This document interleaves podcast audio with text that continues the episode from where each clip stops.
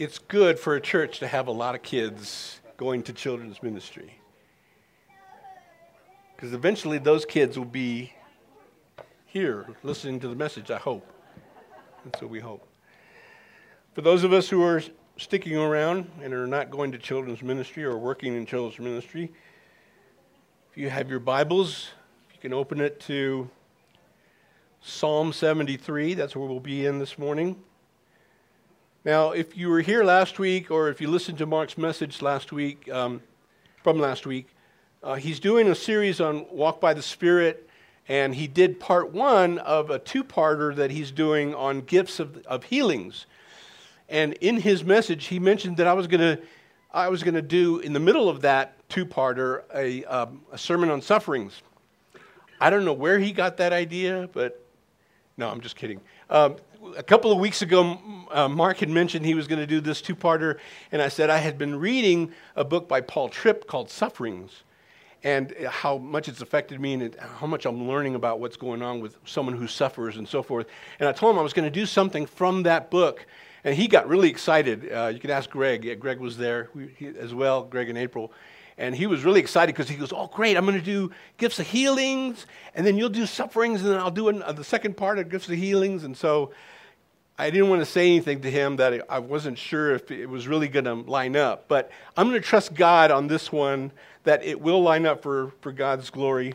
Um, but it's not specifically on sufferings or, or that part of it. There, it has to do with someone who's suffering or someone who's a sufferer. Uh, so we'll, you'll see what I mean, and you'll get to, we'll get to it.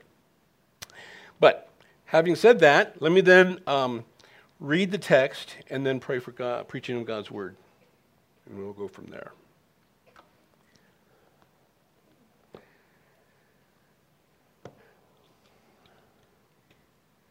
Psalm 73. This is a psalm of Asaph. Truly, God is good to Israel, to those who are pure in heart. But as for me, my feet had almost stumbled. My steps had nearly slipped. For I was envious of the arrogant when I saw the prosperity of the wicked. For they have no pangs until death. Their bodies are fat and sleek. They are not in trouble as others are. They are not stricken like the rest of mankind. Therefore, pride is their necklace. Violence covers them as a garment. Their eyes swell out through fatness. Their hearts overflow with follies. They scoff and speak with malice. Loftily, they threaten oppression. They set their mouths against the heavens, and their tongue struts through the earth. Therefore, his people turn back to them and find no fault in them. And they say, How can God know? Is there knowledge in the Most High? Behold, these are the wicked, always at ease. They, they increase in riches. All in vain have I kept my heart clean and washed my hands in innocence. For all the day long I have been stricken and rebuked every morning. If I had said this, if I had said, I will speak thus, I would have betrayed the generation of your children. But when I thought how to understand this, it seemed to me a wearisome task until I went into the sanctuary of God. Then I discerned their end. Truly, you set them in slippery places. You make them fall to ruin. How they are destroyed in a moment, swept away utterly by terrors like a dream when one wakes. O oh Lord, when you arouse yourself, you despise them as phantoms. When my soul was embittered, when I was pricked in heart, I was brutish and ignorant. I was like a beast toward you. Nevertheless, I am continually with you. You hold my right hand. You guide me with your counsel. And afterward, you will receive me to glory. Whom have I in heaven but you? And there is nothing on earth that I desire besides you. My flesh and my heart may fail, but God is the strength of my heart and my portion forever. For behold, those who are far from you shall perish. You put an end to anyone, everyone who is unfaithful to you. But for me, it is good to be near God. I have made the Lord God my refuge, that I may tell of all your works. Let's pray.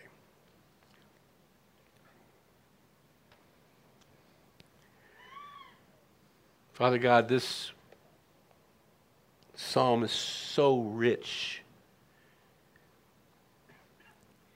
So rich in areas to go, verses to, to, to open up and to, to investigate and to hear and to learn from. But Father, I ask, Lord, that, that you help me not to be distracted by the richness of this, but to focus, Lord, this morning on what you would have for us focus on, and that I would be clear, and so that those listening and hearing would understand what you would have for them today, Lord. There's so many ways we can go with this text, Father.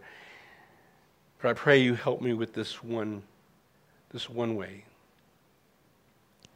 Lord, bless us this morning. Strengthen me as I prepare to preach your word, Father. In Jesus' name we pray. Amen. The title for this morning's message is The Sufferer's Envy is a Bitter Drink. The Sufferer's Envy is a bitter drink. Have you ever had a bitter drink? Have you ever had a bitter, bitter drink? What, what happens? Your face does this, you, your body contorts, right? There's a reason for that. It's, it's a mechanism our body has in order to protect us from harm. Some mechanisms we have are learned, um, like you don't run out into the, to the street after a bouncing ball, right? Or, or even better, uh, look both ways before crossing the street. Those are learned mechanisms that we have. Uh, they're meant to keep, keep us safe. Others are perhaps not learned, but we obtain them through common sense. Uh, for example, like, like don't walk up to a lion with a T-bone strapped to your chest, right? That, that would be that would keep you safe if you didn't do if you didn't do that, right? Or if you want to get to ground level of a 20-story building, don't jump out the window. Instead, take the stairs or the elevator, right? It, it, it may take a little longer, but it's much safer. These are common sense things, right, to help keep us safe. And yet, other mechanisms that we have are, are not learned. They're not formulated by common sense, but rather embedded in our bodies, like reactions we have when we taste something bitter. Ugh. Right? Most things that are bitter are poisonous or can cause, uh, cause us harm. So, so our body's equipped with receptors that notify us when we're about to ingest something that might do us harm. They cause us to make faces and reject what is bad for us, or at the very least, cause us to say with conviction, I will never drink or eat or taste that again. Now, unfortunately, we don't have these types of receptors already built into our bodies to help us avoid sin. In fact, just the opposite happens. We're generally drawn to sin rather than reflected away from it. But for those of us who are born again, having received salvation through Jesus Christ, we are given a helper, the Holy Spirit, by which we are instructed and helped in an effort to avoid sin. Having been justified by God through the work the, on the cross by Jesus Christ, we're no longer bound and in slavery to sin, uh, but we still do sin. But our desire now is not to sin. Our desire now is not to sin, to, but to put sin to death in our life. Not as a way of earning merit with God, but because we wish to honor Him with our life. Psalm 73 takes us on a journey where in verse 1, uh, Asaph speaks the truth that, that God is good. That God is good that, to verses 2 through 15, where he shares his personal doubt and turmoil about what's going on around him. Verses 16 and 17, where we see a turning point in his thinking to the return of the truth that he spoke about in verse 1, whereas in the remaining verses, he says again that God is indeed good. So, my intention this morning is to use Psalm 73 to highlight a particular sin that shows its evil head when someone is suffering, and that is the sin of envy. We do this so that we learn about this so that we're more equipped to identify uh, this particular sin in our own lives, so that we can, we can better fight it and work towards uh, putting this sin to death. Now, before I go any further, let, let me just say a word about sufferers, those who suffer. And, and, and I, I, forgot to mention this. I want to mention it now. I forgot to mention this in the announcements. Um, um, Seth is going to be having an operation in a couple of days on the 7th of November. Uh, he's going to have an operation on his back, on his spine, to correct some things that, are, that he's been struggling with. And um, so if you want to gather around him to pray for him after the message, we're going to do that corporately. So I, would encourage you and ask you to join us to pray for him. This is a very serious surgery. We certainly want God's hand on that, and and there's going to be a, some recovery, obviously. So we want we want to pray for both Seth and Laura so that they have strength for for enduring this this trial. It's going to be a really difficult trial for them. So if you would pray with me and gather with them uh, after, I would really appreciate that. So, okay, back to the message. Uh, so, generally, when you hear the phrase, he or she is a sufferer, or they're suffering, uh, what comes to mind? What comes to mind?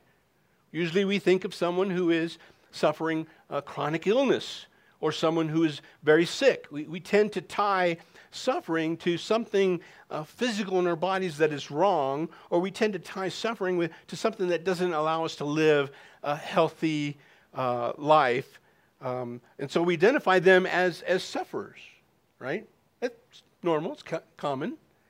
Um, I, I don't want to diminish the thought that sufferers of this type, that is, physical affliction sufferers, have it bad. They, they truly do. Uh, and we should pray for and come alongside of those who suffer. And we should weep with those who weep, Romans 12, 15. But this morning, this morning I want for us to expand our definition of sufferers. Beyond just those who suffer physical afflictions, I want us to expand our, our definition to include those who suffer in other ways. Because I have no doubt that if you don't suffer physically, you suffer in some other way. You see, Asaph doesn't tell us in Psalm 73 that his suffering is related to any specific cause. He doesn't say he's suffering a chronic illness. He says nothing about what specifically it is, but he does give us a hint as to the amount of suffering by saying in verse 14 that he has been stricken all the day long. And he is rebuked with his suffering every morning. So it is definitely something that is with him constantly, but he doesn't say what it is. So while we can't assume that it's physically related, we also can't assume that it's not, and that his suffering is brought on by some other means, something other than uh, physical affliction. So, what other means are there? What other kinds of, of sufferers are there? Well, I'm talking about those who suffer discontent. Your struggle is with not being happy with your circumstances whether it be a job, your education, or how you're, you're doing in school. Perhaps your classes aren't going the way that you wish. Maybe you're discontent with your marriage or your relationship. Maybe you struggle with loneliness. Or you're just discontent with your lot in life. Or maybe you're, you're not a sufferer of discontent, but you're a sufferer nonetheless because you're a Christian. Our whole series on 1 Peter was about living in a post Christian world. So, as Christians, we certainly see and are not unfamiliar with suffering. Christian life is not an easy one, and we will suffer. We are told in 1 Peter 4 Therefore, let those who suffer according to God's will entrust their souls to a faithful Creator while doing good. So, we will suffer. There are other types of sufferings. So even if you're not a sufferer of physical afflictions, this sermon can still apply to you because as a Christian, you may suffer in some other way. And I don't, I don't, I don't think that if you're not suffering right now, that you don't need to hear this message because at some point in your life, while you are doing good, you will suffer. So I encourage you to take this message to heart and be honest about your own walk and see where you can apply what is presented today. So let's begin with, with point number one. What does Asaph say about envy? What does Asaph say about envy? Well, to begin with, Asaph does say that God is good. Verse 1, he says, Truly God is good to Israel, to those who are pure in heart. He's honest about his feelings and belief towards God, but he's also very honest about another thing. We see that beginning in verse 2, where he begins with, But as for me, truly God is good to those who are pure in heart, but as for me, my feet had almost stumbled, my steps had nearly slipped. And then he tells us why he says, For I was envious. For I was envious. I find it truly amazing when people are honest about themselves, even if it's about their past self. Isn't it easier to be honest about your old self than it is to be honest about your current self, especially when you're knee deep in sin? Asaph was honest, but it was about his old self. He was being honest about his previous self. Did you notice that when he said, But as for me, which, which, you think sets him apart from those who are pure in heart, but he said, he said he almost, he said, I, I almost stumbled. I, he nearly slipped. I almost, I nearly slipped. And even when he confessed he was envious, he said, For I was, past tense, I was envious. But that just tells us that he's no longer envious. And it provides us a little anticipation in the psalm to see why. Why is he no longer envious? He was envious, but now he's not. Why? Isn't this exciting? We see, we see, we'll see why he's no longer envious later in, in the psalm, but for now, just, just wallow in the anticipation that something good is about to come. So for now, let's look at the sin that he's about to describe. we generally hold fast to the notion that the, the righteous or the, the virtuous should be rewarded and the wicked should be punished. Not the other way around. We all think it. When someone does something bad, they should get punished, not rewarded. So when it comes to seeing the wicked get rich, that causes us to get a little bent out of shape. We start thinking, that's not fair. We start to complain. That's what Asaph is doing here. He was envious of the arrogant when he saw the prosperity of the wicked. He continues in verse 4 For they have no pangs until death. Their bodies are fat and sleek. They are not in trouble as others are. Can you hear the, can you hear the whining now? They're not stricken like the rest of mankind. And he, he goes on to get very descriptive of the wicked and how they get away with it all.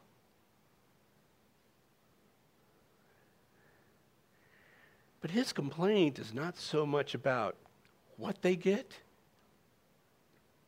as it is with the fact that they get it and he doesn't.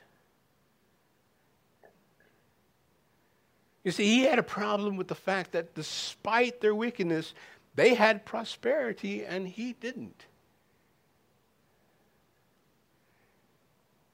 In verse 13, he says, All in vain.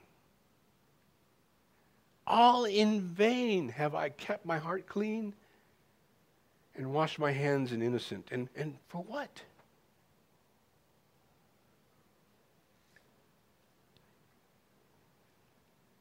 His biggest problem was that he was comparing his health, his wealth, or he was comparing their wealth, their health and prosperity, to his prosperity to his or his lack of such things, and it, it was eating him up.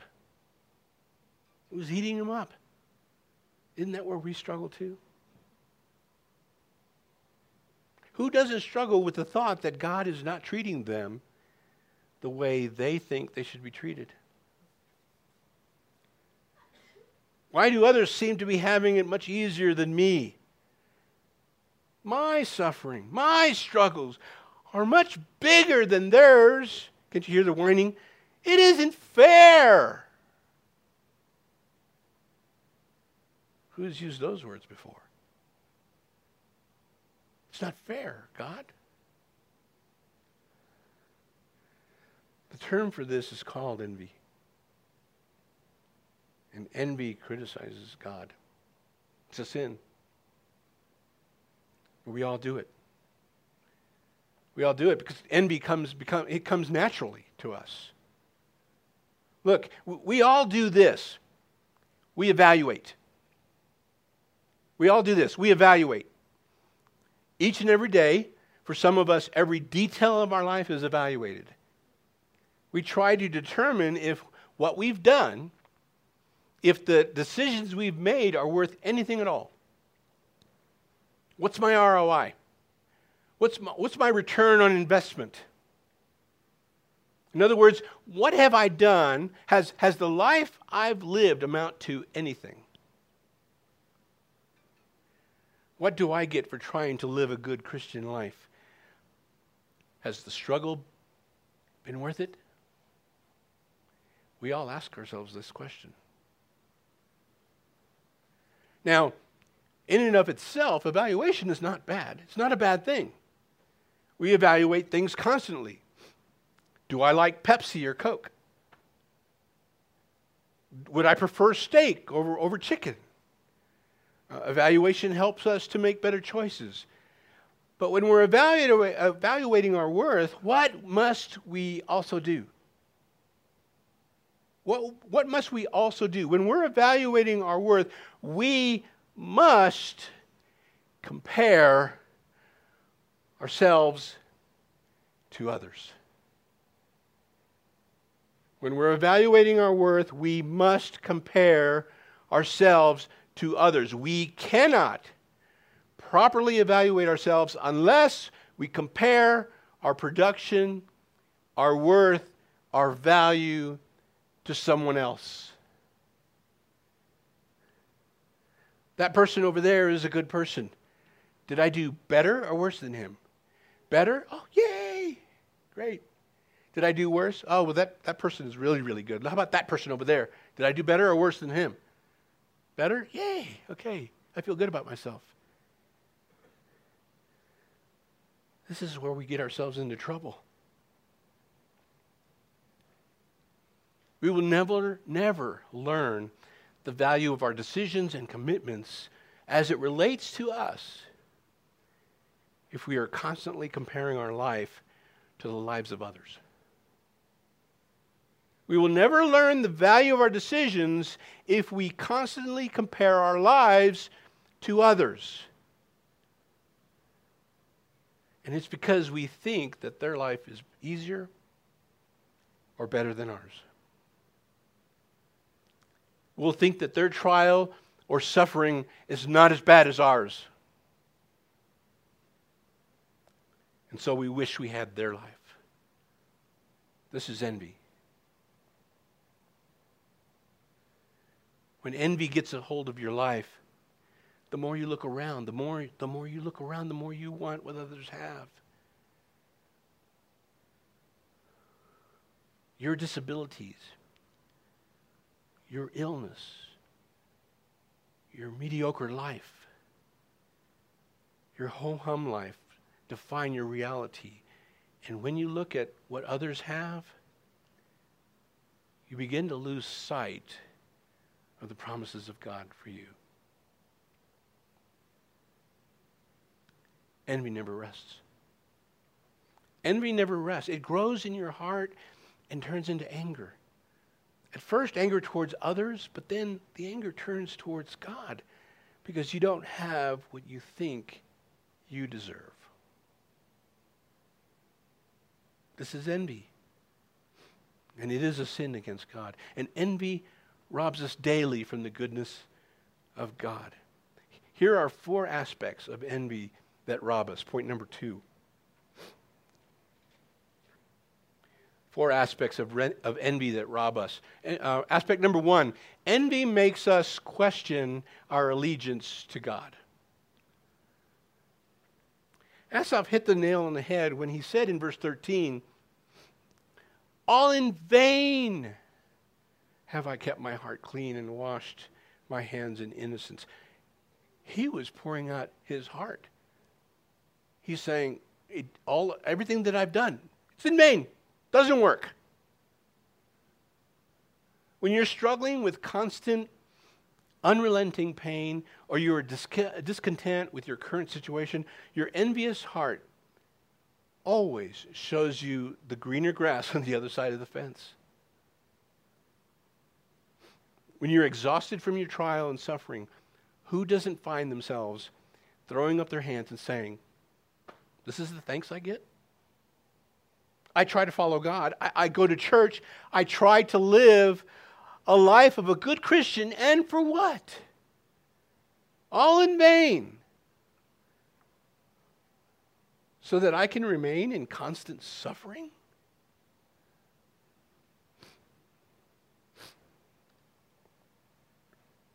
The wicked receive blessings upon blessings. They get a, away with murder, so to speak, and the righteous suffer. Who wants a part of that?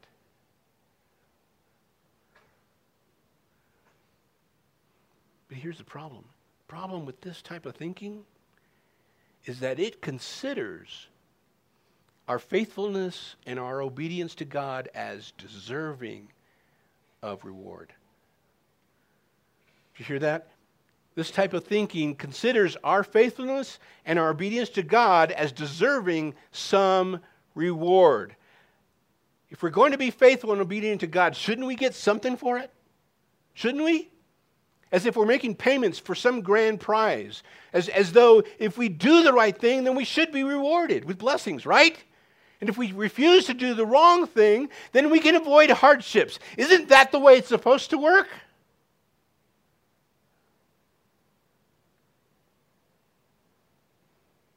I know you know this, but I'm going to say it again. Blessings are never a payment for doing good. And suffering or trials are never punishment for the wrongs we've done. You know why? Because someone has already taken away our punishment. His name is Jesus Christ, who took away the sins of the world.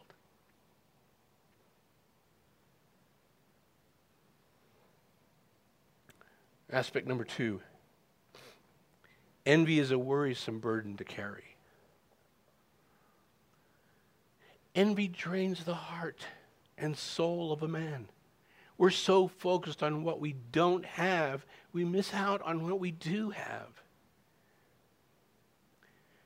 Envy robs you by causing you to desire and crave the temporal things of life, the things that will pass away, and devalue what is eternal eternal life, life everlasting.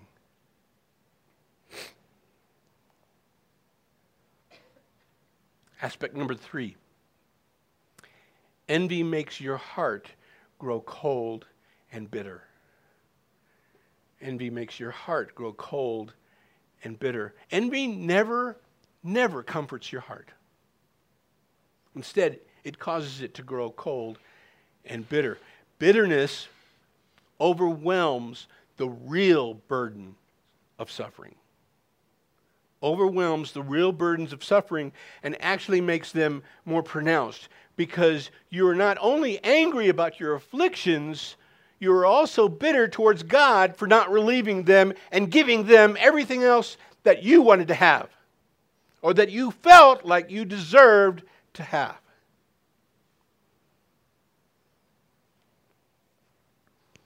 Job defines what bitterness is and what it does in Job 10, verse 1. And God's word says this I loathe my life. I will give free utterance to my complaint. I will speak in the bitterness of my soul. This is what Job says. Job is not just saying that his suffering is hard, but he's saying I loathe my life. He's acknowledging that he hates everything about his life. Job's bitterness also changed the attitude of his heart. He says, I will give free utterance to my complaint. In other words, there are no filters in his complaint. And his complaint has free reign where joy and hope once lived. No one who lives like this can expect to be anything but bitter.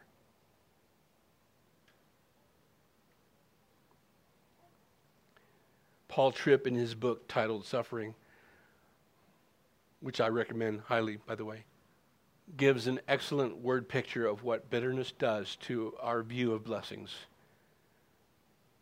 He says this Bitterness so obstructs your view of blessing that you can't see it anymore. Bitterness in your heart is like being in the darkness of your basement on a day when the sun is shining and saying, I hate the fact that I live in a world of darkness. You don't actually live in the dark world. Rather, the structure around you and above you is obstructing your view of the sun. This, this is what bitterness does to our life and to our walk, to, to what's around us. Aspect number four of envy that robs us. Number four, envy underestimates the goodness of God. Envy underestimates the goodness of God. When envy causes your heart to look towards and desire what others have, when it points out to us that others are free of pain and suffering, when, when we can't even take a breath without being in pain, when we are discontent with our life and we see others who have it better than us, then we lose sight of the constant presence and ever flowing goodness of God. When envy blinds us, we lose sight of the ever presence and ever flowing goodness of God. It is there. God is with you. He loves you. He will never forsake you. And yet, the envy in our hearts blinds us to that fact. And we become bitter and cold. When hope in you, when hope in yourself has failed, when hope in others has failed, when hope in your circumstances has failed, you need a rock on which to stand. Jesus is that rock. Jesus is that rock.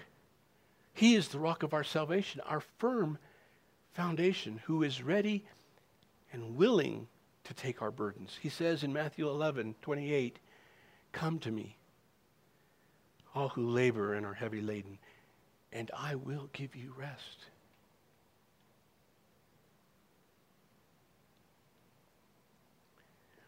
The goodness of God does not fail when we are troubled or even when envy slips into our life and obstructs our view of blessings. Envy is a wearisome burden to carry, but we have a Savior who will give us rest.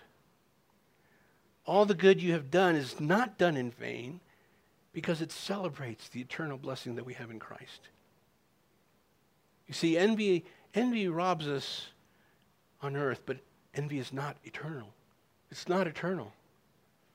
Point number three envy robs us on earth, but it's not eternal. Suffering is so very real. It's so very real. It dominates you physically, emotionally, it even affects you spiritually. It never lets up. It's there in the morning when you wake. It's there throughout the day, and it's nagging you at when you put your head down to sleep at night. When all is still and quiet, and you think you have a reprieve, it rushes at you without warning, lest you forget. Suffering is relentless. But when you pile envy on top of your suffering, your mind may escape the pain for a little while, while you focus, while your focus is on what others have. Freedom of pain, a carefree life where you can get up and go wherever you want, whenever you want. You begin to wish for what you once had, but reality sets in and you're quickly reminded that others have it better than you. Their life is what you want, and since you can't obtain it, anger sets in and then all you see is your disastrous past and your painful present, which leaves you without a functional future. You can't bear to think about what the next minute will be like or the next hour, much less the next day. You fail to fathom what a day or week of pain free life would be like. You, you fail to remember what it's like to be content with your life. because you're so consumed with your present situation, your present darkness.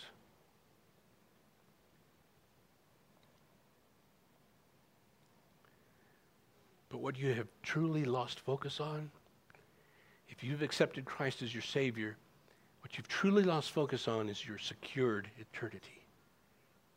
Your secured eternity. 1 Peter 1 says, An inheritance that is imperishable, undefiled, and unfading, kept in heaven for you. You lose focus on an eternity promised of no more tears, no more suffering, no more death. Revelations 21 4. He will wipe away every tear from their eyes, and death shall be no more. Neither shall there be mourning, nor crying, nor pain anymore, for the former things have passed away.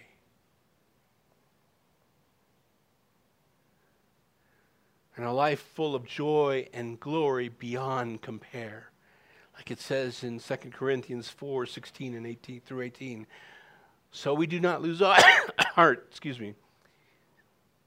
Though our outer self is wasting away, our inner self is being renewed day by day. For this light, momentary affliction is preparing us for an eternal weight of glory beyond all comparison. as we look not to the things that are seen, but to the things that are unseen. For the things that are seen are transient, but the things that are unseen are eternal.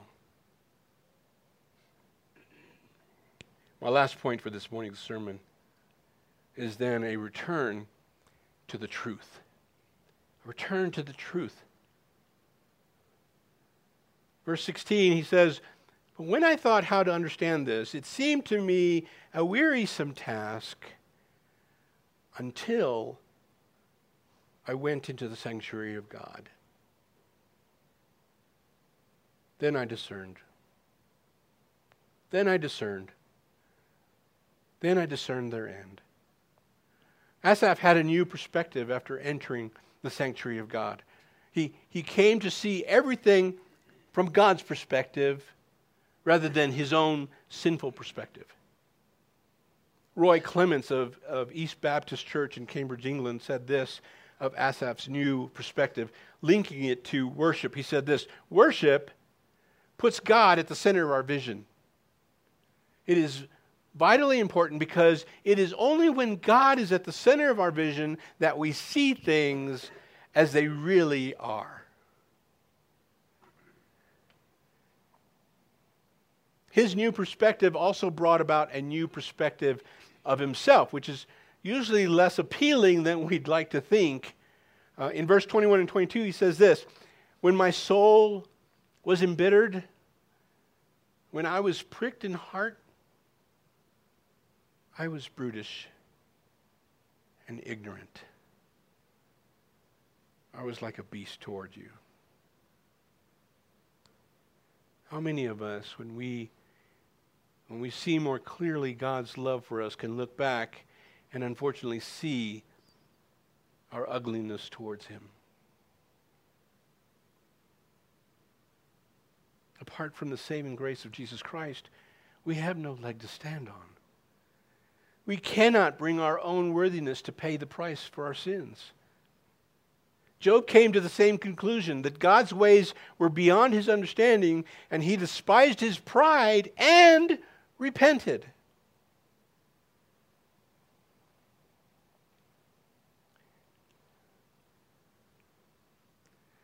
Then verses 23 through 26 shows us a new awareness of God's presence and his blessing on his chosen. He says this, nevertheless, he just recounted all the problems he had with the wicked who had prosperity, his own struggle with that, how he almost slipped and fell. And then he says, Nevertheless, I am continually with you. You hold my right hand. He says, You guide me with your counsel, and afterward, you will receive me to glory. Whom have I in heaven but you? and there is nothing on earth that I desire besides you. My flesh and my heart may fail, but God is the strength of my heart and my portion forever. Imagine a loving Heavenly Father who holds your hand, who guides you with his counsel, and who receives you into glory because of his Son.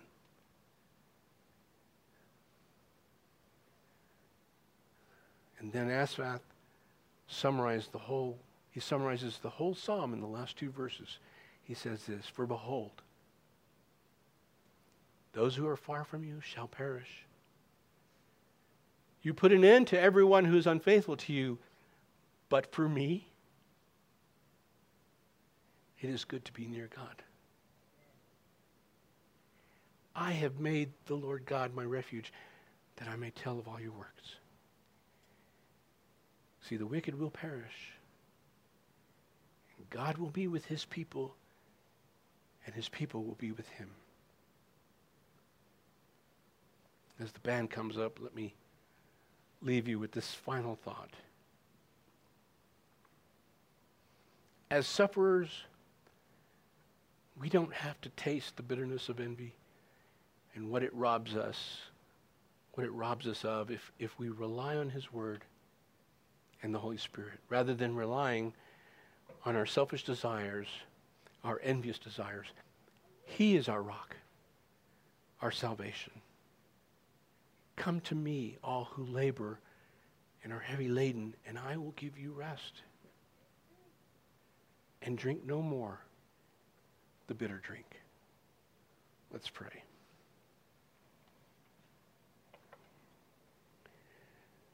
Father God, as we evaluate our lives, as we seek out cold heart and bitterness that envy has turned our heart into, help us to cover that with your grace, Father. Help us to repent and turn from our sinful ways, Lord. Help us to recognize the glory that you've sent in your Son, who through him is our rock, our firm foundation, who we can, in fact, come to for rest. Thank you, Lord, for your blessings. In Jesus' name, amen.